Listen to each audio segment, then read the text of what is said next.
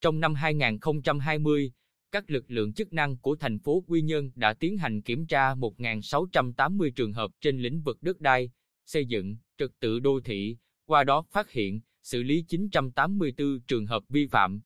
Cụ thể, Ủy ban Nhân dân thành phố Quy Nhơn xử lý 140 trường hợp, xử phạt vi phạm hành chính với số tiền gần 2,2 tỷ đồng, tổ chức cưỡng chế 16 trường hợp.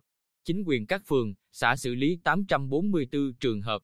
Theo ông Ngô Hoàng Nam, Chủ tịch Ủy ban Nhân dân thành phố Quy Nhơn, trong năm 2020, Ủy ban Nhân dân thành phố đã đẩy mạnh thực hiện chỉ thị số 30 ngày 10 tháng 6 năm 2019 của Ban Thường vụ Thành ủy về tăng cường sự lãnh đạo.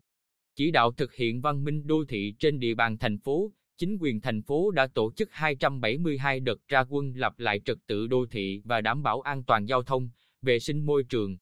Kết quả ra quân đã xử lý vi phạm hành chính 405 trường hợp, xử phạt với số tiền 183 triệu đồng.